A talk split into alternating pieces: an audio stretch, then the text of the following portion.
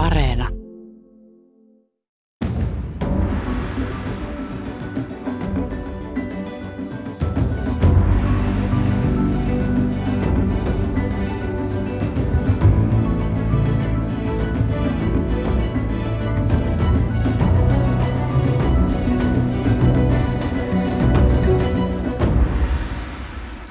Hyvää aamupäivää, hyvät kuuntelijat. Tänään aluksi aikamatka 70 vuoden taakse. Kuopion torilla, jota myös Muoliman navaksi kutsutaan, oli vuonna 1950 tällaisia hintoja.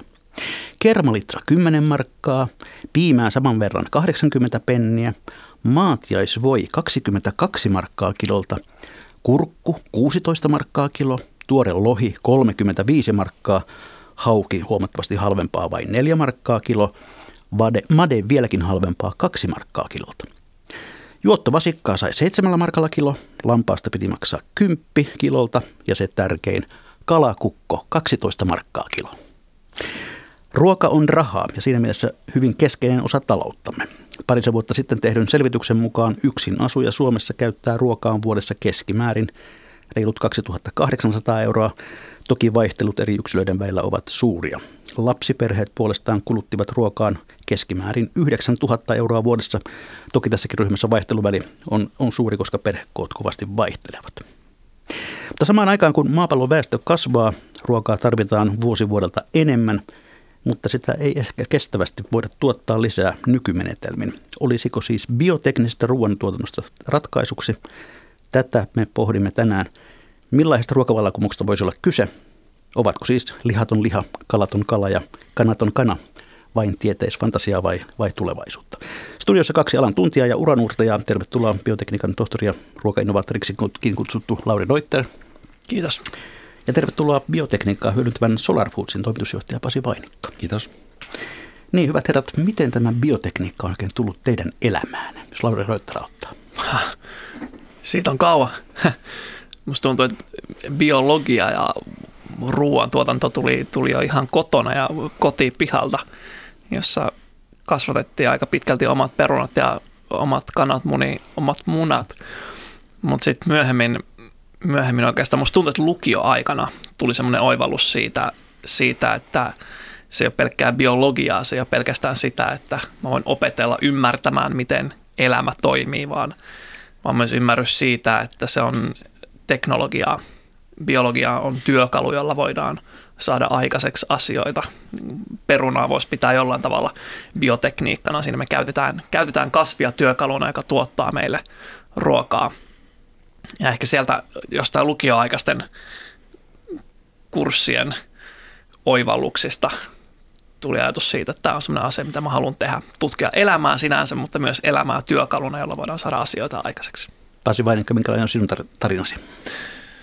Mä oikeastaan opettelen alaa vielä ja siinä mielessä olen uusi tulokas, että, että mun tausta itse asiassa on, on energiatutkimuksessa ja tota, ollut pitkään tutkijana VDTllä niin kuin Laurikin, mutta mm, uusiutuvan energian parissa, energiavarastojen, aurinko, tuulivoima ja niin edelleen. Ja nythän Solar Foods tekee sähköstä ruokaa ja, ja tota, oikeastaan se taikuus sitten liittyy siihen, että että itse asiassa jos katsoo vaikka energiajärjestelmää tai, tai ruokajärjestelmääkin meidän yhtiön tapauksessa, niin asioita pitää sähköistää. Sähköauto on hyvä esimerkki siitä ja, ja jos halutaan tehdä jotakin hyvin monimutkaista, niin solu itse asiassa näyttäisi olevan hyvin tehokas ja mielenkiintoinen tehdas, tehdas tehdä esimerkiksi aminohappoja. Ja, ja tota, meidän yhtiö on, on esimerkki sellaisesta niin kuin innovaatiosta ja toiminnasta, jossa – nousee jotakin uutta tieteen alojen niin väleistä tai reuna-alueelta, kun, kun ne kohtaa. Ja mä tosiaan opettelen alaa sitten meillä taas teknologiajohtaja ja päätiedemies Juha-Pekka Pitkänen, niin sitten on, on taas bioprosessi guru taustaltaan. Menemme Solar Foodsin tarinaan hieman tuonempana, mutta jos me nyt yritämme ihan rautalangasta vääntää menemättä nyt kovin yksityiskohtiin vielä, että mitä se biotekninen ruoantuotanto oikein on, niin, niin miten Lauri Rötter määrittelet? No ehkä se tavallaan miten sitä termiä nykyään käytetään, niin tota, voisi ajatella, että se on ää, erilaisten solujen tai yksisoluisten eliöiden käyttöä ruoantuotannossa. Meidän ruokajärjestelmähän on perustunut viimeisen suunnilleen 10 000 vuotta maatalouteen ja siellä nimenomaan kasvien ja eläinten käyttöön ruoantuotannon työkaluina. Et siellä on mikrobeja käytetty lähinnä prosesseissa apuna niin kuin oluen tai viinin tai juustojen tai muiden hapatteiden valmistuksessa, mutta siinä se itse materiaali on tullut, tullut kasveista ja sitten ehkä eläinten kautta. Ähm, nyt kun puhutaan bioteknisestä ruoantuotannosta tänä päivänä, niin, niin puhutaan siitä, että voidaan kasvattaa näitä itse mikrobeja ruuaksi. Ähm, tai ne mikrobit voi tuottaa jotain proteiinia, niistä voidaan – niin kuin lypsää maitoa ulos esimerkiksi. Ja se, miksi se on mahdollista nyt, eikä, eikä 5000 vuotta sitten, on se, että mikrobit on tavattoman pieniä. Ja niihin tarvitaan, tarvitaan modernia teknologiaa, jotta niitä voidaan hallita ja kasvattaa hyvällä tavalla. Siinä, missä kasvin voi ottaa käteen ja eläimen saa kiinni, niin mikrobien käsittelyyn tarvitaan vähän toisenlaisia työkaluja. No pikkupoikana meille tuli lehti, jonka nimi oli Retu ja kumppanit. Ja siinä missä Retu asui kivikaudessa, niin siinä oli sitten toisessa ääripäässä Jetsonin perheet – joka asui tulevaisuudessa. Ja itse asiassa, jos en ihan väärin muista, niin he söivät ainoastaan pillereitä. Onko tämä meidänkin nykyisen bioteknisen tien päässä odottamassa tällainen Ei pilleriravinto? Ole. Ei ole. Äh, se on semmoinen, mikä nousee aika paljon esiin, kun puhutaan tulevaisuudesta, että syödäänkö myös pelkästään pillereitä ja piirtelöitä tulevaisuudessa, niin ihan varmasti ei syödä. Ähm, ihan sen takia, että, että ruoasta niin iso osa on sitä, miten me koetaan se, ne, ne rakenteet, ne struktuurit, se millaista se on, miltä se maistuu sitä ei, niin kuin, ei sitä voi poistaa ruoasta. Et vaikka me käytettäisiin erilaisia työkaluja sen itse ruoan tuottamiseen, niin se ruoka, mikä me on lautasella luultavasti tulee näyttämään enemmän tai vähemmän samanlaiselta kuin se näyttää nytkin. Se vaan tuotetaan hyvin eri tavalla. No ennen kuin sukellamme täysin tuonne bioteknisen ruokatulaisuuden maailmaan, niin tota, yksi pakollinen kysymys teille kummallekin. Mikä on lempiruokanne? Herrat katsovat toisiinsa. Pitkä katse. Pasi Vainikka. Siis hyvä, hyvä salaatti ja, ja tota, suolapähkinöitä, oliviöljy. Tuo on hyvä vastaus. Mä, mulla on semmoinen jännä suhde kaikkiin, kaikkiin yrtteihin, niin kuin aromaattisiin kasveihin, jossa on tuoksuja. Siinä mä tykkään hirveästi syödä itse salaattia, jossa on paljon erilaisia yrttejä. Ähm, mutta tota, mä tykkään myös semmoisista tavallaan semmoinen suolainen, pehmeä eh, asia. Hyvä, tosi hyvät risotot on todella hyviä asioita. Niistä mä tykkään myös. Toisaalta sitten semmoiset aromaattiset, mausteiset ää, karrit ja padat ja muhennokset on, on ihan huikeita. Oikeasti mä voisin sanoa, että mun lempiruoka on semmoinen, jota mä en ole vielä syönyt, koska mä hirveästi tykkään maistella uusia asioita ja kokea uusia asioita ruoan kautta. Hyvä vastaus. Hyvät kuuntelijat, söittepä siellä tai ette, niin voitte myös osallistua tähän ohjelmaan tuolla Ylen nettisivuilla yle.fi. Siellä on sivun oikeassa reunassa kohdassa tuoreimmat. On linkki, jossa pyydetään keskustelemaan bioteknisestä ruokatuotannosta. Voitte ottaa kantaa asiaa ja lähettää vaikka jonkun kysymyksenkin. Katsellaan sitten ohjelman loppupuolella, millaisia kommentteja olemme saaneet. Niin, mennään tällaisesta nykyisestä ruoantuotantojärjestelmästä ja, sen tulevaisuudesta. Miksi se tuntuu, että se on jossain määrin kestämättömällä pohjalla? Pasi Ruokajärjestelmä on siitä mielenkiintoinen, että se on, on moniongelmainen lapsi. Eli, eli äh, noin 75 prosenttia ihmisen aiheuttamista kasvihuonekaasupäästöistä tulee energiajärjestelmästä käytännössä fossiilisten polttoaineiden käytön takia. Ja on olemassa teknologiat muuttaa se energiajärjestelmä toisenlaiseksi, mutta ruokajärjestelmään ei itse asiassa ole sen takia. Mekin ollaan tässä liikkeellä noin neljännes, 25 prosenttia ihmisen aiheuttamista kasvihuonekaasupäästöistä tulee siitä, mitä me syödään. Se on yksi. Toinen on maankäyttö. Puolet käyttökelpoista, viljelyksen käyttökelpoista maa-alasta on jo maatalouden käytössä, pääasiassa eläintuotannon käytössä tai rehu, rehutuotannon käytössä. Yksi asia, mistä puhutaan todella vähän julkisuudessa, niin on, on merien tila. Et me itse asiassa ei kala altaalla huomata sitä, että, että maailman suurin niin villi vuosittainen kalan saalis oli noin 20 vuotta sitten ja sen jälkeen on tyhjästä rakennettu ää, niin, nykyinen niin kala, kalanviljelyteollisuus. 70 prosenttia makean veden käytöstä tällä pallolla menee maatalouden käyttöön. Sitten on vielä nämä luonnon monimuotoisuusasiat, liittyy se sitten torjunta-aineiden käyttöön tai, tai sitten vaan niin kuin elinalan kapenemiseen, koska maata raivataan pelloiksi, niin, niin tämä on, on pirullinen yhtälö. Ja kun Pasi luetteli hyvin kaikki ruoan tuotannon ongelmat, niin voidaan jatkaa siitä, että mitkä on ne ruoan kulutuksen ongelmat toisessa päässä. Se, se miten me syödään nyt on aiheuttanut ihan kestämättömän tilanteen meidän ihmisten oman terveyden kannalta. Et nyt jo väärät ruokavaliot on valtavan iso kuolinsyy. Me harvoin muistetaan sitä. Euroopassa kuolee vuosittain noin miljoona ihmistä pelkästään sen takia, että ruokavaliot on ollut vääriä. Ja mä en nyt tarkoita, että ihmiset ei saisi tarpeeksi ruokaa. Maailman, maailmassa on itse nyt jo enemmän ylipainoisia kuin nälkäisiä ihmisiä. Se aiheuttaa aivan valtavat terveydenhuollon kustannukset ja valtavasti inhimillistä kärsimystä. Eli niin kuin Pasi kuvaa hyvin, niin ruoan tuotanto on todella moniongelmainen lapsi mutta samalla tavalla sitten se, mitä me syödään ja mitä se vaikuttaa meidän terveyteen, on tosi hankalaa. Eli ruokaa ja ruokajärjestelmää ei voi redusoida semmoiseen niin kuin hiilidioksidipäästönumeroon. Se ei ole niin yksinkertainen, se on tosi monitahoinen ja monimutkainen ongelma. Mutta on itsestään selvää, että sen, sen pitää kokonaisuudessaan muuttua nopeasti ja tosi rajusti seuraavien tulevien vuosien aikana, jos me halutaan pitää ympäristöstä huolta ja toisaalta jos me halutaan pitää meidän yhteiskunnat kasassa ja meidän ihmisten terveys kasassa. Ja ilmeisesti myös se, että kun väestö kasvaa, niin niitä nälkäisiä suitakin tulee koko ajan lisää. No tämä on semmoinen, mistä, mikä tietenkin nousee esille myös paljon. Väestön kasvu ja nälkäisten suiden lisääntyminen on yksi ongelma, mutta paljon isompi ongelma on se, että ne olemassa olevat ihmiset syö enemmän ja kuluttaa enemmän. Se on itse asiassa se, mihin pitäisi pystyä puuttumaan. Ei, ei se, että okei, ihmismääräkin lisääntyy vähän, mutta se on pienempi ongelma. Isompi ongelma on meidän kulutustottumusten muuttuminen.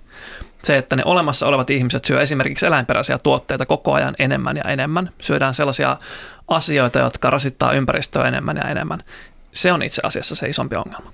Elintason nousu on, on ehkä se keskeisin ongelma. Itse asiassa kun katsoo globaalia dataa, niin, niin se menee ihan suoraan niin kuin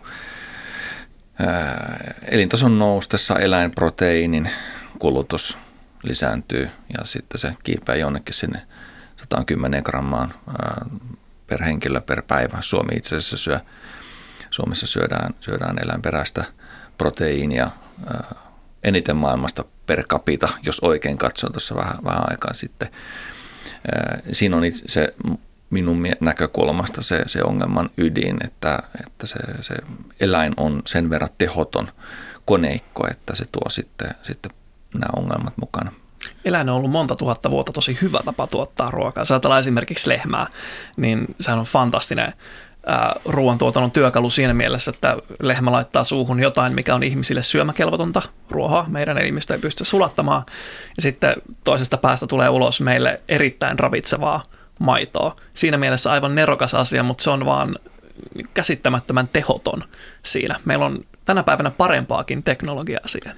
Mutta toi, mitä, mitä Pasi sanoi siitä, että elintasojen nousu on ongelma, niin niin kyllä elintason nousu aiheuttaa ongelmia, mutta sinänsähän on hyvä asia, että meidän elintasot nousee ja ihmiset elää paremmin ja voi paremmin. Mutta ikävä kyllä siihen on liittynyt pitkään tämmöinen kulutuksen kasvu. Se on yksi linkki, mikä pitäisi pystyä jollain tavalla purkamaan. Niin, nyt on, on mahdollista niin kuin bioteknisin keinon esimerkiksi irtikytkee mm. tämä, tämä yhtälö, että, että voidaan ikään kuin mennä tästä, siis Suomessakin historiassa, niin, niin, niin liha, pala, äh, joulukinkku, nämä on instituutioita. Ja, ja nyt voi olla, että, että pystytään niin siirtymään ikään kuin seuraavaan vaiheeseen, jossa sitten, sitten niin kuin ruoalle tulee muita arvoja, kuten, kuten terveellisyys, voi olla jotakin tämmöistä personoitua ruokaa jopa ja tunnetaan, opitaan myöskin mittaamaan kehoa, miten se reagoi erilaiseen ravintoon ja, ja mielessä niin kuin hypätä, hypätä seuraavalle tasolle. Ja nyt se tavallaan, niin kuin, miten biotekniikka tulee tähän mukaan, se tavallaan siinä on kaksi semmoista ylä, ylätasoa. Yksi on se, että voidaan käyttää, käyttää tota, mm, kasvattaa ihan yksittäisiä soluja – ja, ja esimerkiksi jos ajattelee eläintä konseptina, niin, niin siinähän kasvatetaan myöskin, tietysti on opittu paljon käyttämään eri osia lehmästä, mutta pää, ruoan kannalta siinä kasvatetaan paljon turhaa. Ja, ja nyt sitten niin, niin voidaan kasvattaa suoraan sitä, mikä, mikä on hyödyksi niin kuin ravintomielessä, koska voidaan, teknologia on kehittynyt ja se voidaan tehdä sitten luonnollisilla organismeilla tai sitten myöskin on opittu muokkaamaan, jolloin sitten voidaan tehdä ihan proteiinimolekyylejä suoraan niin kuin muokattujen organismien kanssa. Jos nämä biotekniset ideat todellakin alkavat saada kunnolla ilmaa siipiensä alle ja, ja, ja toteutua, niin miten koko järjestelmä muuttuu? Ehkä niin, että jos palataan tavallaan tuohon edelliseen vähän, niin, niin voidaan irti kytkeä. Toisaalta se niin kuin ympäristön, ympäristö siitä tuotannosta, eli pystytään tuottamaan samoja asioita kuluttamalla vähemmän resursseja ja kuluttamalla vähemmän ympäristöä ja vähemmän esimerkiksi maapinta-alaa. Ja sitten toisaalta voidaan tuottaa samalla tavalla nautinnollisia asioita, semmoisia, mistä me saadaan sitä hyvinvoinnin tunnetta ja mistä me pidetään, ettei meidän tarvitse luopua ruuista jotta saadaan ruokajärjestelmä kestävämpään kulmaan. Et esimerkiksi se on iso muutos on varmasti toi eläinperäisistä tuotteista luopuminen. Se on hirveän vaikeaa, kun me tykätään niin hirveästi maidosta ja lihasta esimerkiksi. Mutta jos me pystytään tuottamaan vastaavia, samanmakuisia, samanlaisia tuotteita ilman niitä eläimiä, niin se voi merkittävästi keventää sitä rasitusta ympäristölle. No mitä konkreettisia esimerkkejä tällaista muutoksista bioteknisen suuntaan on jo olemassa? Yksi hyvä semmoinen, mikä on kaupan hyllyllä ollut jo kauan, on, on Quorn. Tämmöinen, tota, siinä on kaikenlaisia pihveä pullia ja, ja tota, leikkeleitä ja vaikka mitä. Ähm, Quorn on tämmöinen home, sienieliö, jota kasvatetaan terästankissa. Se syö sokeria ja tuottaa hyvin proteiinipitoista ruokaa. Se on semmoinen, mikä on ollut kaupoissa jo tosi kauan. Äh, siitä on hyvä lähteä liikkeelle. Se, mitä on tapahtumassa niin kuin maailmalla, Eurooppa, niin kuin mä näkisin, että kun kansainvälistä niin pääomasijoituskenttää katsoo ja, ja niin kuin meidän kaltaisia Solar Foodsin kaltaisia yrityksiä, niin, niin itse asiassa nyt ollaan luomassa globaalin talouteen uutta toimialaa. Ja, ja kortteja jaetaan ikään kuin niille yrityksille, jotka lähtee tuomaan ensimmäisenä niitä uusia elintarvikkeita, joita nyt laboratoriossa ja, ja niin kuin piloteissa tuotetaan, että me, me näiden niin kuin ulostulo nähdään tässä 50 vuoden sisällä. Sieltä on tulossa paljon ja, ja itse asiassa tässä on voimakas niin kuin taustavoima niin, että, että tota, kun uutta toimialaa luodaan. Mä näkisin, että ruokateknologia itse asiassa on vähän samassa tilanteessa kuin niin kuin tietotekniikka tai informaatio- viestintäteknologia oli 80-luvun lopussa, kun, kun Microsoftit ja, ja muut ikään kuin aloittivat autotallista. Ja, ja nyt ruokapuolella tapahtuu sama. Ja sitten on joitakin tämmöisiä niin kuin kasvispohjaisia tuotteita, jotka on lyönyt nyt ensimmäisenä läpi. Se on niin kuin ensimmäinen aalto. Meillä on Suomessa paljon näitä kauratuotteita esimerkkinä, joka on niin kuin ensimmäistä aaltoa. Sitten seuraavassa aallossa alkaa tulemaan sitten esimerkiksi kananmunaa, kananmunan proteiineja, jotka on valmistettu tämmöisellä fermentointi menetelmällä ilman kanaa. Se on oikeastaan se seuraava aalto, joka sitten kauppoihin tulee. Eurooppa on mielenkiintoisessa tilanteessa, koska nämä tämän tyyppiset konseptit on pääosin käytännössä kielletty. Ja, ja itse asiassa voisi olla niin kuin huolissaan Euroopan, Euroopan tietynlainen kupla, joka on nyt mun näkökulmasta uhkaa jäädä tämän uuden globaalin merkittävän kokonaisen toimialan kehityksestä ulos mun nyökyttely ei, ei kuulu, mutta mä nyökyttelen täällä hyvin vahvasti. Me ollaan, me ollaan pahasti jäämässä jälkeen kohta. Sen takia on kiva välillä matkustaa esimerkiksi Yhdysvaltoihin maistelemaan kaikkia uusia asioita. Ja sitten koittaa smuglaa niitä matkalaukus tänne. Mutta jos mä jatkan, niin jatkan asioiden mainitsemista, niin toi kananmuna on, on hyvä esimerkki. Kananmuna-allergiset tietää, miten monissa tuotteissa kananmunaa on seassa tuomassa rakennetta nyt ei siis korvata niitä, niitä kananmunia, joita ostetaan kaupasta, vaan korvataan se raaka-aine tai ainesosa monissa elintarvikkeissa, jota niissä käytetään. Tavallaan se teollinen kananmunan käyttö. Maidon proteiineja on jo, on jo esimerkiksi tehty jäätelöä, joka on tehty niin kuin täysin samaa jäätelöä, mitä, mitä saataisiin lehmän maidossa. Siellä on niitä samoja proteiineja, joita on lehmän maidossa, mutta ne on nyt tuotettu fermentointiprosessilla. Se on markkinoilla jo. Nämä on niitä ensimmäisiä. Sitten varmaan semmoista, mitkä monille tulee mieleen tästä, on, on tämmöinen viljelty liha, äm, eläimen soluista kasvatettu liha. Siitä tekee tosi monet yritykset, eikä se ole enää pelkästään naudanlihaa, se on kaikkia mahdollisia lihatuotteita, mitä voi ja ei voi kuvitella, ne on vielä aika kaukana. Et niitä saadaan varmaan vähän aikaa odotella. No sanalla geenimuuntelu on ollut ainakin lähihistoriassa aika paha kaiku ja sitä on vähän niin kuin pelätty. Onko se nyt sitten se asia, joka täällä Euroopassa jarruttaa tätä kehitystä? Tämä on pelko. Se on, se on yksi, yksi merkittävä. Siis ylätasolla voidaan ajatella, alussa puhuttiin biotekniikan keinoista ja, ja millaista se on, niin, niin siinä voi ajatella, että on kaksi äh, niin kuin tavallaan tasoa. Yksi on se, että käytetään jotakin luonnollista ja muokkaamatonta, kasvatetaan sitä sellaisenaan – tai, tai sitten tosiaan tehdään jotakin, jotakin muokattua.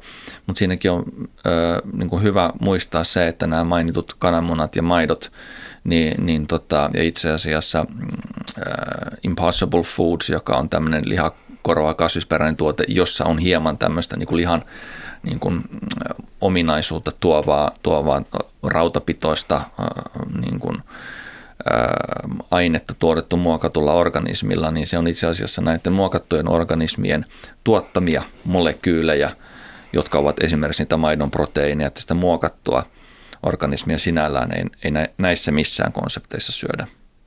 Mutta tämä geenitekniikka on hankala, tai jos puhutaan Euroopassa GMOsta tai geneettisesti muunnelluista organismeista, eliöistä, niin se on hirveän hankala keskustelu ja se suoraan sanoen väsyttää mua. Mä, mä en jaksaisi käydä enää sitä. Paljon käydään semmoista ihan turhan päivästä keskustelua siitä, että ollaanko nyt GMOn puolella vai sitä vastaan ja onko se hyvä vai paha, kun sillä ei ole mitään merkitystä. Moderni biotekniikka, ää, siihen liittyy paljon se, että me voidaan eri tavoilla vaikuttaa eliöiden perimään ja muuttaa sitä. Niin työkaluja on valtavan paljon ja ne on kehittynyt viimeisen parinkymmenen vuoden aikana aivan valtavan paljon – ja nyt se, että onko joku eliö sitten, onko sen genomia muuteltu vai eikö ole, niin se on oikeastaan aika äm, epäoleellinen kysymys. Oleellinen kysymys on, että minkälainen se eliö on. Onko se eliö semmoinen, joka tuottaa jotain hyvää, voiko siitä olla jotain vaaraa jollekin. Siitä meidän pitäisi keskustella. Ei siitä, että minkälaisia työkaluja sen tuottamiseen on käytetty. Oli kyse sitten mikrobeista, jotka kasvaa terästankissa, suljetussa tilassa tai viljelykasveista kasvaa pellolla. Mä, mä vaan jaksa sitä GMO-keskustelua enää. Mä haluaisin nähdä, että, että tehdään se, mitä pitää tehdä, tehdään hyviä asioita ja käytetään siihen parhaita mahdollisia työkaluja, jotka on tarjolla. Niin, biotekniikan tohtori Lauri Reuter, mistä me tiedämme, että se biotekniikan avulla tehty ruoka on varmasti terveellistä? Se, mitä sinä salakuljetat Amerikasta ja No, sanotaanko näin, että mistä me tiedetään, että vasaralla rakennettu asia on turvallinen? Se kysymys on tavallaan epärelevantti. Ei meidän pitäisi kysyä, että se ei, ei joku työkalun käyttö tee asiasta turvallista tai turvatonta tai vaarallista. Se millainen se asia on, sitä meidän pitäisi kysyä. Ja nyt jos puhutaan esimerkiksi maidon proteiineista, niin jos se, jos se itse asia, se niin kuin palikka, se molekyyli on täsmälleen sama kuin lehmässä tullut, niin mikä syy meillä olisi olettaa, että se on jollain tavalla haitallinen tai vaarallinen? Kysymys on ehkä siitä, että tutkijana mun on vaikea vastata koskaan, että joku asia on täysin turvallinen. Ei, sellaisen kysymystä oikeastaan pitäisi esittää. Mutta mun pitää kysyä vastaan, että miksi mun pitäisi olettaa, että siitä on jotain haittaa. Ja itse asiassa on olemassa eu ja globaalisti on, on tarkka regulaatio siitä, miten uuselintarvikkeita hyväksytään ja se on hyvin testattu ja koeteltu järjestelmä. Erilaisia lisäaineitahan on, on jo tietysti ollut pitkään, ja, mutta nyt sitten tulee uusia – ihan elintarvikkeitakin, niin se proseduuri on olemassa EU-ssa. Kun tämmöisen uuselintarvikehakemuksen jättää, niin siihen muutamia satoja tuhansia siihen analytiikkaan ensin investoidaan, sen jälkeen jätetään hakemus ja sitten sitä käsitellään puolitoista vuotta. Monessa muussa maassa se menee niin kuin ehkä ennemminkin puolessa vuodessa. Se, joka tapauksessa turvallisuus tulee todistaa seikkaperäisesti – ja, ja itse asiassa on niin päin, että, että jos, jos monia nykyisiä elintarvikkeita nyt lähtien vaikka savukinkusta pyrittäisiin luvittamaan elintarvikkeeksi, niin saattaisi olla aika piukassa, että tota, ei, ei Kuopion todelta savukinkkoa saisi. Tämä on hyvä huomio. Euroopassa, jos mitä tahansa ostat kaupasta, niin sä voit olla hyvin varma, että se on äärimmäisen turvallista – äh, ihan sen takia, että meillä on, meillä on äärimmäisen tarkka regulaatio täällä. Se on joskus hidastaa asioita, mutta toisaalta se on hirveän hyvä juttu. Ja nyt jos yrittäisi tosiaan tuoda esimerkiksi perunaa tai kiiviä uudelleen Eurooppaan markkinoille, luultavasti ne ei menisi läpi. No Jos tämä biotekninen ruokavallankumous onnistuu, niin tarkoittaako se käytännössä myös nykyisen kaltaisen maa- ja karjatalouden loppua? Ei tarkoita. Kasvisperäinen materiaali sinänsä ei ole häviämässä mihinkään. Että, että me edelleen, ruoassa on ehkä hyvä muistaa niin kuin kaksi tasoa. Yksi on se, että sillä on tietty ravitsemusarvo – sitten on tietysti kulttuuria, se traditiota ja, ja tota ruoan ympärille keräydytään. Sitten toinen, toinen niin kuin ravinnon lisäksi on, on funktionaalisuus, että, että meidän yhteen me tehdään itse asiassa tämmöistä niin kuin hienoa proteiinipitoista jauhetta, joka sitten on, on raaka-aine erityyppisissä tuotteissa, mutta monesti niissä sitten se tekstuuri, miltä se tuntuu, olisi jotakin lihaa korvaava tai muuta, niin, niin, niin tuodaan sitten kasvisperäisellä – materiaalilla siihen ja sitten tietysti edelmät ja kasvikset ja niin edelleen, että, että mä en näe, että se on, se on katoamassa mihinkään. Tietysti se, mikä on kysymysmerkillä, niin on se, että kuinka nyt erityisesti jälleen kerran niin kuin eläinten tuotanto pystyy tästä enää skaalautumaan ja kasvamaan. Se on niin kuin kysymysmerkillä. Ja, ja voi olla, että jos, jos haluaa tota, no niin, kinkun tai, tai kalkkunan – joulupöytää jatkossa, niin, niin, niin eihän siinä mitään. Ehkä jatkossa osaamme niin kuin arvostaa sitä enemmän ää, niin kuin tämän tyyppisiä tuotteita, kuin että sitten joka päivä välttämättä nauditaan sitä sellaisenaan. Tuon, me hirveän helposti ihmiset ajatellaan, asiat on niin kuin toisiaan vastaan, että yksi korvaa toisen, toinen voittaa toisen, mutta niinhän se harvoin menee. Ruokajärjestelmä on valtavan iso ja monimutkainen asia, niin siellä varsinkaan tämmöisiä selkeitä jakoja ei tapahdu ähm, meidän ruoantuotanto tällä hetkellä ei, sitä ei pysty paljon lisäämään enää tällä pallolla. Meiltä loppuu resurssit ja tila kesken, ja me kuitenkin ruokaa tarvitaan enemmän, ja se lisäys pitää nyt tuottaa jollain uusilla tavoilla. Ja siinä tällaiset uudet ruoantuotannon menetelmät varsinkin on hyödyksi. Sitten toisaalta me halutaan pienentää niitä ruoan ympäristövaikutuksia, niin meidän pitää luopua niistä kaikkein haitallisimmista osista sitä ja korvata ne jollain muulla. Nyt esimerkiksi taas tämä lihan, lihantuotanto ja eläintuotanto, niin ei sen tarvitse kokonaan loppua, eikä se tule loppumaan kokonaan, sillä on paikka kestävässä ruokajärjestelmässä. Mutta ne kaikkein haitallisimmat osat siitä pitää saada loppumaan ja häviämään ja korvattua jollain muulla. Ja sitten ne kaikkein kestävimmät osat voidaan ihan hyvin jättää. Että ei tule korvaamaan, tällaiset uudet teknologiat ei tule korvaamaan maataloutta ikinä millään tavalla, paitsi ehkä seuraavalla planeetalla. Ää, ne tulee täydentämään sitä ja monipuolistamaan sitä. Hyvät kuuntelijat, kuuntelette ohjelmaa Mikä maksaa, jossa tällä kertaa käsittelyssä biotekninen ruokavallankumous ja se, miten se mahdollisesti tulee muuttamaan meidän kulutustottumista ja sitä, mitä me syömme. Tavallista kuluttajaa tietysti kiinnostaa, mm, niin, siis Laura Reuter, biotekniikan tohtori ja, Solar Foodsin toimitusjohtaja Pasi Vainikka. Se, mikä tietysti kiinnostaa kuluttajaa, on se, että tarkoittaako tämä vallankumous hintojen nousua vai laskua vai pysytäänkö suurin piirtein nykyhaarukassa? Yksi niistä harvoista taloustieteen niin kuin ilmiöistä, jotka on pitänyt paikkansa, on se, että kun, kun tota, yhteiskunta vaurastuu ja hyvinvointi paranee, niin ruoan suhteen hinta aina laskee. Se on tähän asti tapahtunut niin kuin koko pallolla aina historiassa. Ähm, mä haluaisin hirveästi nähdä, että ruoan hinta vähän nousisi, että me arvostettaisiin sitä enemmän. Mä en kuitenkaan ole ihan varma, että niin käy.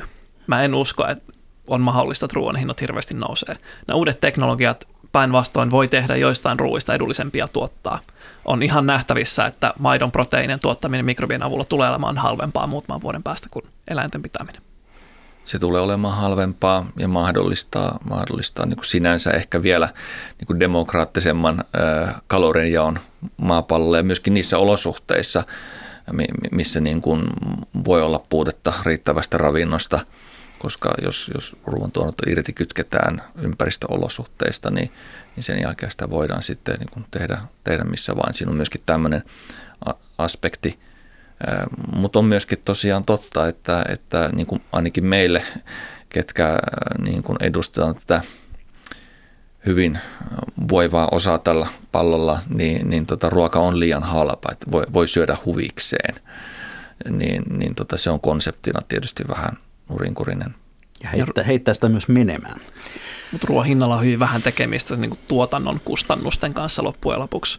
Jos ajatellaan jauhelihapaketin hintaa, niin sehän on naurettavan halpa nähden siihen, mitä sen tuottaminen maksaa ja toisaalta mitä se maksaa ympäristölle.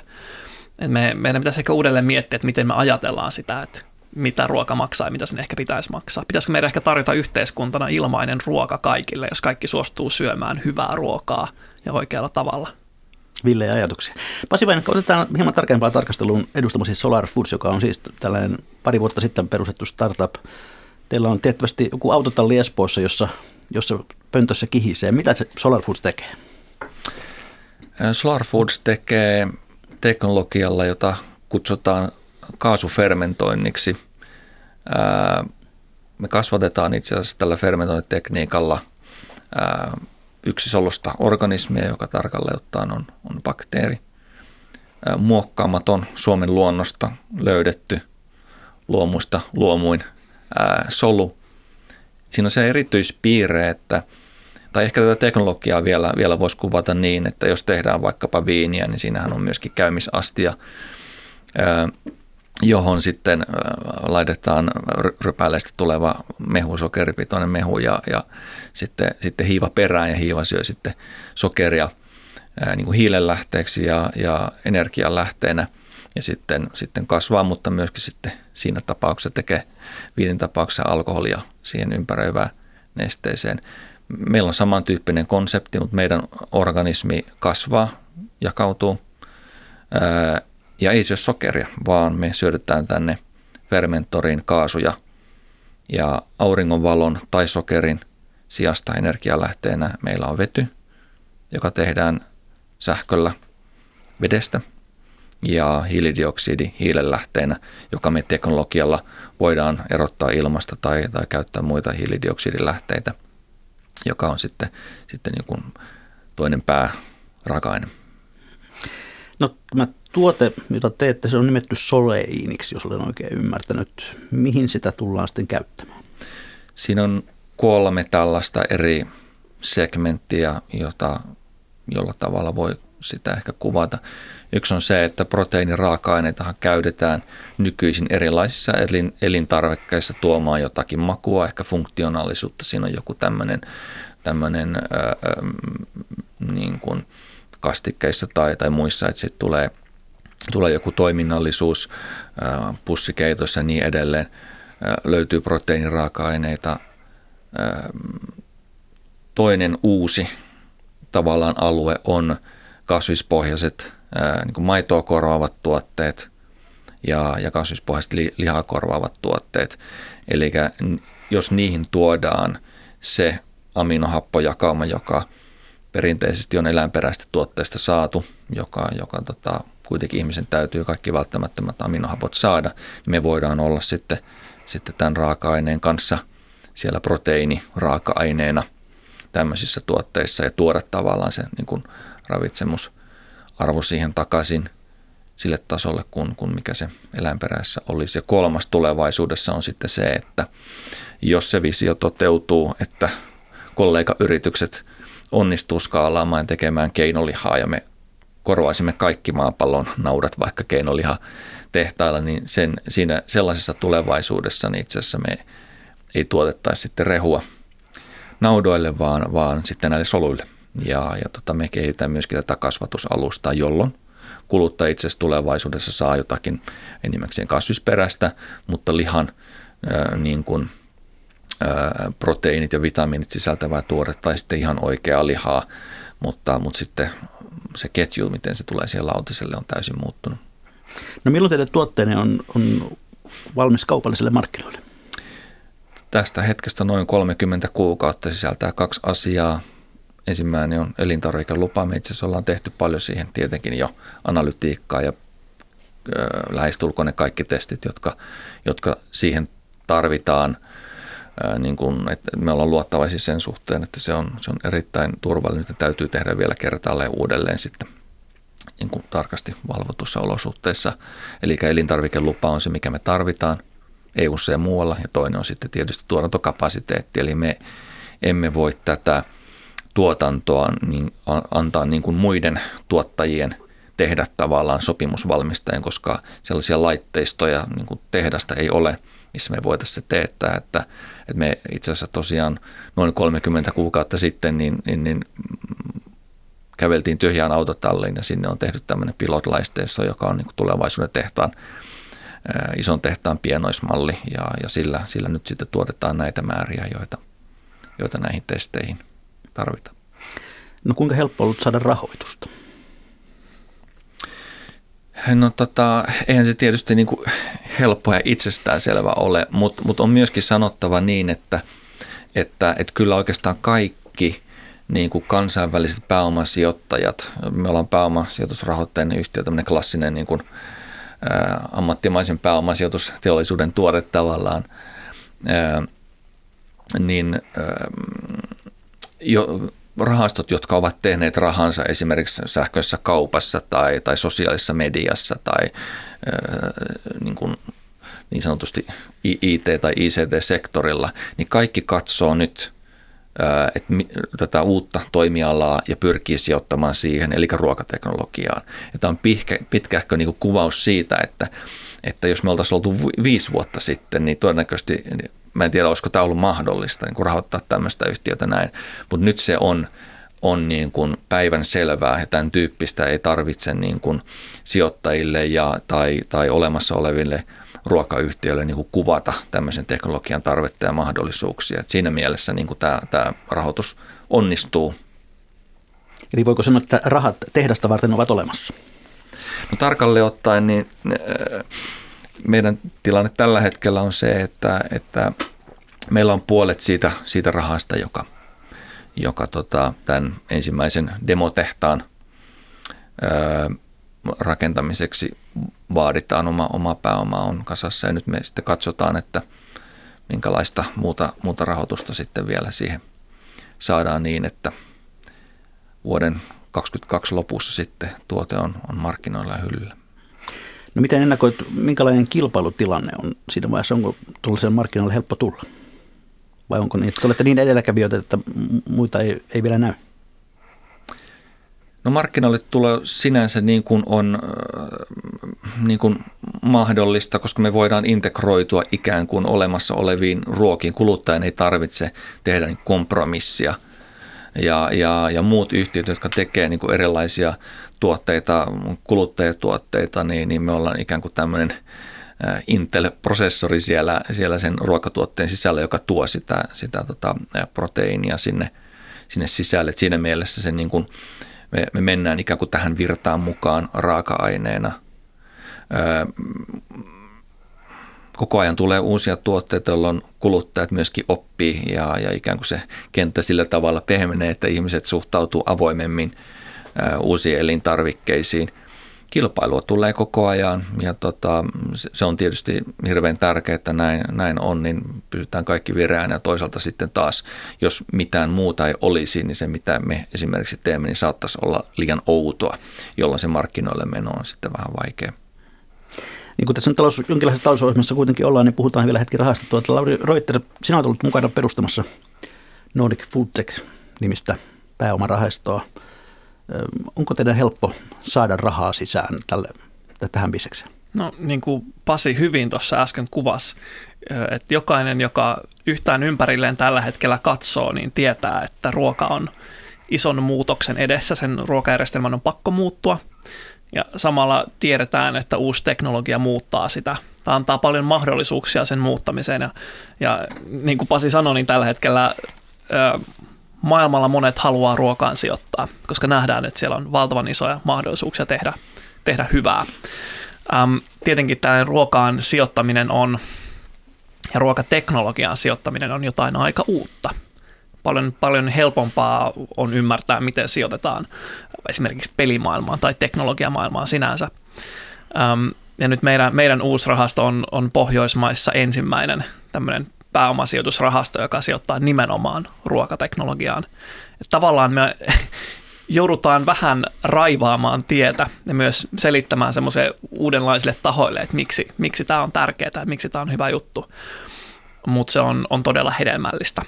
Ähm, mä oon, mä oon tosi iloinen, että meillä on tosi hyviä sijoittajia tässä rahastossa. On paljon ruokateollisuutta, mutta sitten myös tämmöisiä perinteisempiä sijoittajia, niin kuin, niin kuin Suomen valtio Business Finlandin kautta ja, ja, tota, ja, ja eläkerahastoja. Ähm, kyllä mä näen, että tämä on siinä mielessä aika, no mä en sano, että helppo ala. Tämä, tämä on niin uutta vielä, ruokaan sijoittaminen. Mutta mä näen, että tämä on semmoinen alue, missä on mahdollisuus tehdä tosi isoja asioita tulevien vuosien aikana. No minkälaisia sijoituksia olette tehneet tähän mennessä? Me ollaan saatu rahastokasaan ähm, tämän vuoden huhtikuussa ja aloitettu aktiivinen toiminta silloin, oikeastaan hyvin tuore rahasto vielä. Me ollaan yksi sijoitus tehty tähän mennessä.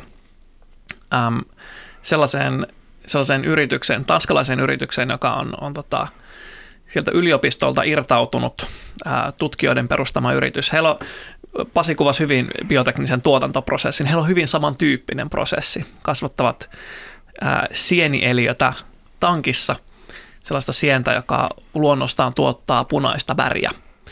Ja pystyvät tuomaan markkinoille uudenlaisen punaisen elintarvikevärin. Ja nyt jos ajatellaan, että se on aika, aika niin kuin pikkujuttu, mutta punaisen elintarvikevärejä käytetään maailmalla valtavan paljon. Ja, ja synteettisistä väriaineista halutaan tietenkin päästä eroon. Haluttaisiin mielellään käyttää jotain luonnosta löytyviä väriaineita. Ja tällä hetkellä ne, ne mahdollisuudet aika rajalliset, että punaiset väriaineet tehdään joko kirvoista, niin kuin kamppaarin punainen, karmiini, tai sitten ne eristetään tomaateista tai punajuurista, mitkä sitten taas on tomaatit ja punajuuret pois meidän lautasilta.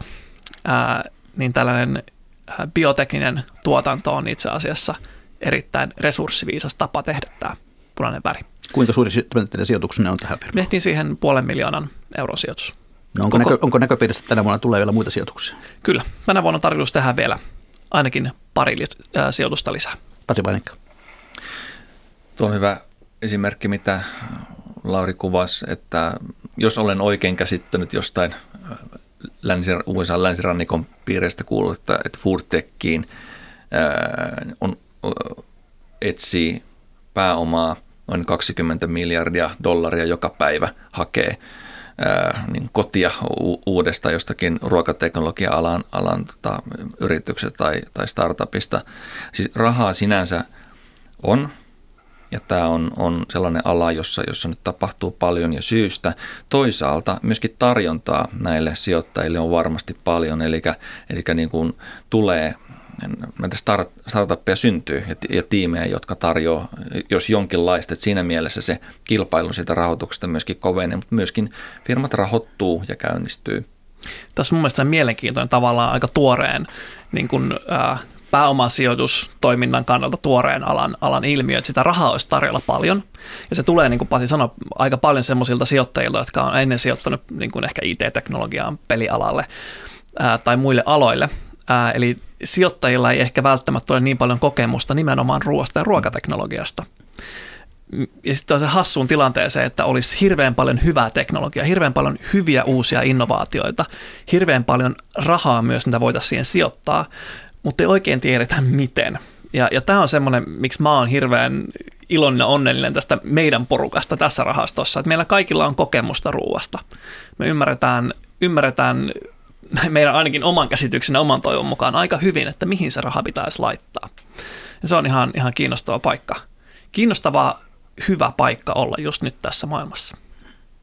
No aina kun tehdään uutta, se pitää sisällä myöskin riskejä. Minkä tyyppisiä teidän alanne riskit ovat? Pasi Vainen.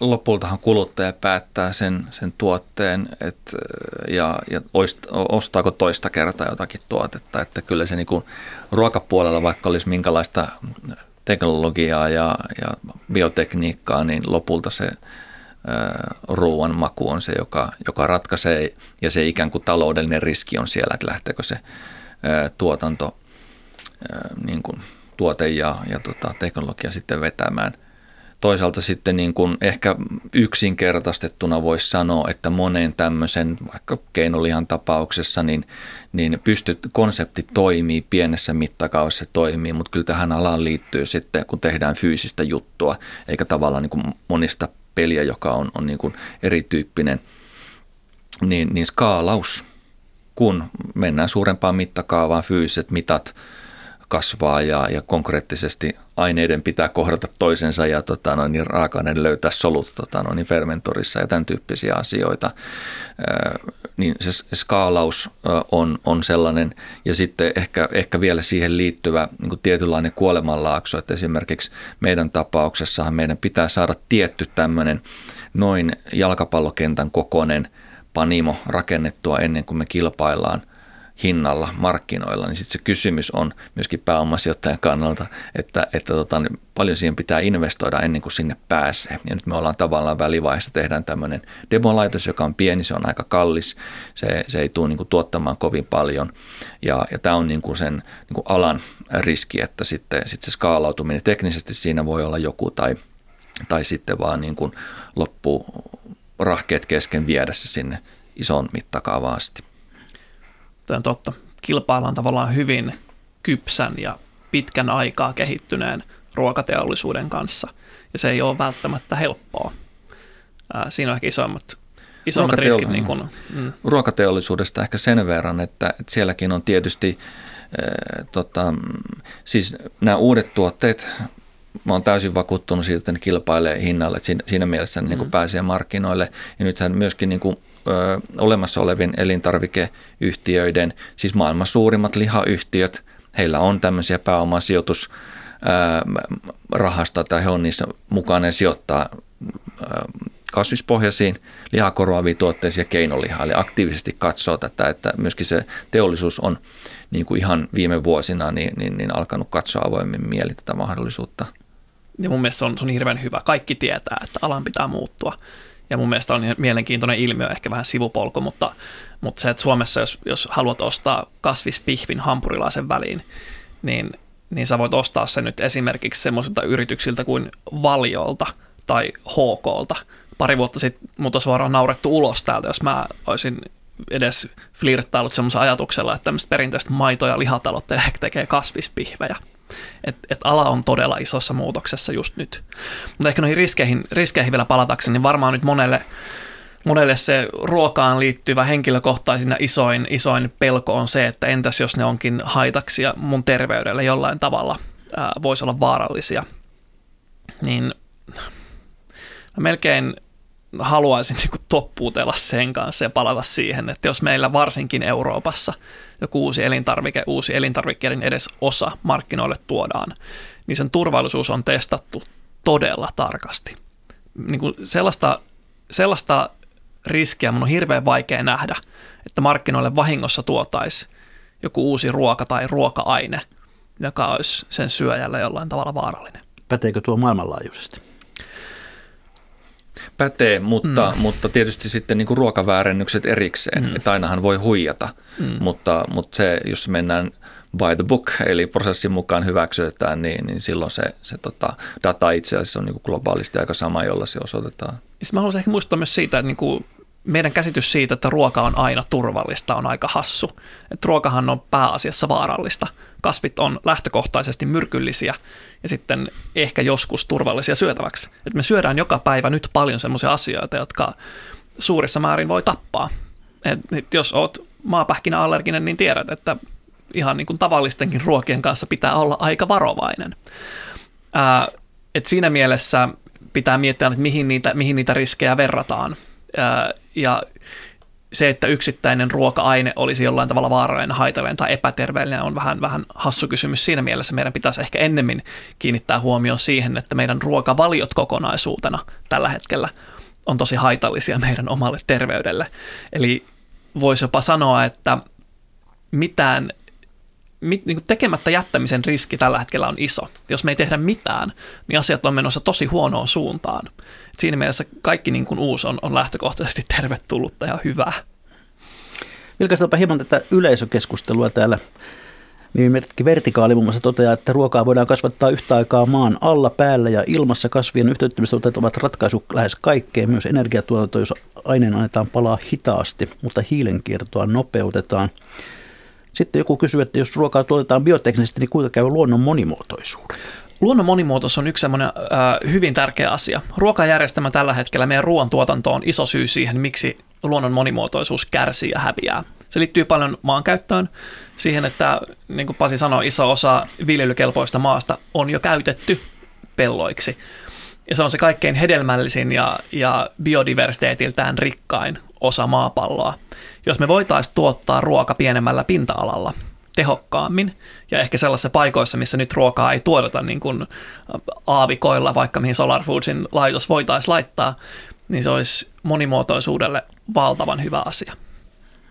Sitten täällä kysytään myös tällaista, että onko laskettu, miten nopeasti riittävä määrä bioteknisiä laitoksia saataisiin rakennettua ehkä väkikuoleen nälkään ennen kuin tuotanto ja jakelu toimivat, jolloin ongelma ratkeakin ilman ongelmia. Maailman ruoantuotannon ongelmat ratkeisivat, jos kukaan ei söisi mitään, mutta se on aika synkkä tulevaisuus. Mieluummin, mieluummin tähän ratkaistaan tämä toisella tavalla. Ollaan me se, se laskettu, että minkälaisia tehtaita tarvitaan. Siis meidän ensimmäinen tehdas, tämä, eli vielä jos terminologiasta meillä on nyt pilotlaitos autotallissa ja, ja tota, seuraavaksi tehdään demo, joka on ikään kuin tämmöinen pienpanimo ja, ja sitten se, se kaupallinen mittakaava on sitten sellainen noin jalkapallokentän kokoinen panimo. Niin jos me tehdään sellainen Suomeen, niin se tuottaisi noin 4 prosenttia Suomessa syötävästä proteiinista yksinään se, se laitos. No nyt semmoinen kunnon visiointi tähän, tähän lopuksi. Lauri Reuters, kun pidät ystävälliselle illallisjuhlat vuonna 2050, niin mitä kaikkea pöydästäsi löytyy? 2050? Mä, mä ajattelin pitää ne jo tänä vuonna. um, jaha, tota, mä väittäisin, että 2050 mitä ei löydy, niin varmaankaan mitään semmoisia tuotteiden käyttämissä on, joiden tuottamisessa on käytetty isoja selkärankaisia, ainakaan, ainakaan niin kuin nisäkkäitä. Mä luulen, että 2050 me katsotaan takaisin 2000-luvun alulle ja nauraskellaan vähän sille, että, että oikeasti käytettiinkö me tiedostavia empaattisia possuja ja lehmiä ruoantuotannon työkaluina. Vähän niin kuin me katsellaan taaksepäin orjuutta nyt ja todetaan, että huh huh, että synkkä kohta ihmisen historiaa. 2050 katsotaan samalla tavalla tähän päivään. Mä en usko, että siellä on nisäkkärävulla tehtyjä tuotteita. Pasi Vainikka, mitä sinun bileissäsi syödään 2050? Voidaan hyvin samantapaista ruokaa syödä kuin nyt. Siis se maistuu, tuntuu samalta. Siinä on, on, on sama, samanlainen niin kuin ravitsemus saadaan sen kautta, mutta ehkä juuri niin kuin Lauri sanoi, niin sitten on tällaisia mm, välivaiheita tot, vo, ehkä poistettu sieltä, kuten, kuten eläimen käyttäminen tähän tuotantoon. Ja myöskin sitten tämä solu, solumaatalous tavallaan, että siellä on yksisoluisia raaka-aineita ja sen tyyppisiä, niin ne, ne varmasti tulee. Ehkä, niin kuin ettei vaan siitä, mitä ei syödä, niin tota, ähm, mä luulen, että 2050 oleellinen oli se, että mä edelleenkin syön ruokaa mun ystävien kanssa. Me jaetaan ateria, me, me koetaan jotain uutta yhdessä, maistellaan asioita ja, ja koetaan meidän yhteistä elämää ruoan kautta. Ja tämä helähdys kertoo sitten sen, että hyvät kuuntelijat, olemme jälleen siinä kohtaa lähetystä, että on perinteisten viikon talousvinkkien ja talousviisauksien aika. Pasi Vainikka, mitä haluaisit vinkata tai viisastella kuuntelijoillemme? Mulla olisi tällainen itse asiassa appiukolta lainattu. Terveisiä vaan, viisaus, joka sopii yhtä lailla sellaisen tilanteeseen, jossa, jossa esimerkiksi jo kolmatta kertaa santsaa voileipäkakkua ylioppilasjuhlissa tai, tai esittää sen kuuluisan tyhmän kysymyksen koko luentosalin kuullessa tai esittää, että villeä ideoita työpaikalla, kuten että tehdäänkö vaikka ruokaa ilmasta – tässä on, on sellainen utelias, positiivinen niin asenne uutta kohtaan. Ja viisaus kuuluu suurin piirtein niin, että parempi pieni häpeä kuin katua koko loppuelämän. Lauri Reuter, mikä on sinun vinkkisi tai viisautesi? Toi on tosi hyvä. Mun yksi suuri elämänviisaus on tähän asti ollut se, että kaikesta selviää häpeämällä. Mutta ehkä, ehkä nyt pari semmoista niinku ihan, ihan konkreettista talousvinkkiä ruokaan liittyen. Yksi, yksi meille jokaiselle on se, että syökää paremmin. Se on hyvä investointi tulevaisuuteen sekä oman henkilökohtaisen terveyden ja hyvinvoinnin että yhteiskunnan kannalta. Enemmän kasviksia, enemmän papuja, enemmän siemeniä, jyviä ja pähkinöitä ja vähemmän sellaista, mikä tulee eläimistä, niin, niin se on aika, aika takuu varma sijoitus meidän kaikkien tulevaisuuteen. Sitten toinen niin kuin aivan ilmeinen on se, että jos, jos on yhtään niin kuin ylijäämä rahaa, mitä voi sijoittaa, niin uusi ruokateknologia on tosi kiinnostavaa tällä hetkellä. Ja jos sitä sattuu olemaan paljon taskussa, niin Pohjoismaissa on nyt myös yksi tosi hyvä rahasto, joka sijoittaa tällä alalla. Ja sitten tiiviisti vielä yleisövinkki, joka on ehkä terveisiä tuonne hallituksen työllistämistoimiin, nimimerkki Timo. Paras tapa työllisyyden lisäämiseksi ja ihmisten aktivoimiseksi olisi, että työttömyyskorvauksella saisi hankkia ansiotyössä 1000-1500 euroa kuukaudessa ilman, että ansiosidonnainen tai peruspäiväraha pienenisi. Nyt täytyisi työhön kannustaa porkkanalla, ei kepillä. Kiitoksia hyvät herrat, kiitoksia Lauri Reuter, kiitoksia Pasi Vainikka, kiitoksia hyvät kuuntelijat. Mikä maksaa, sitä me ihmettelemme jälleen viikon kuluttua.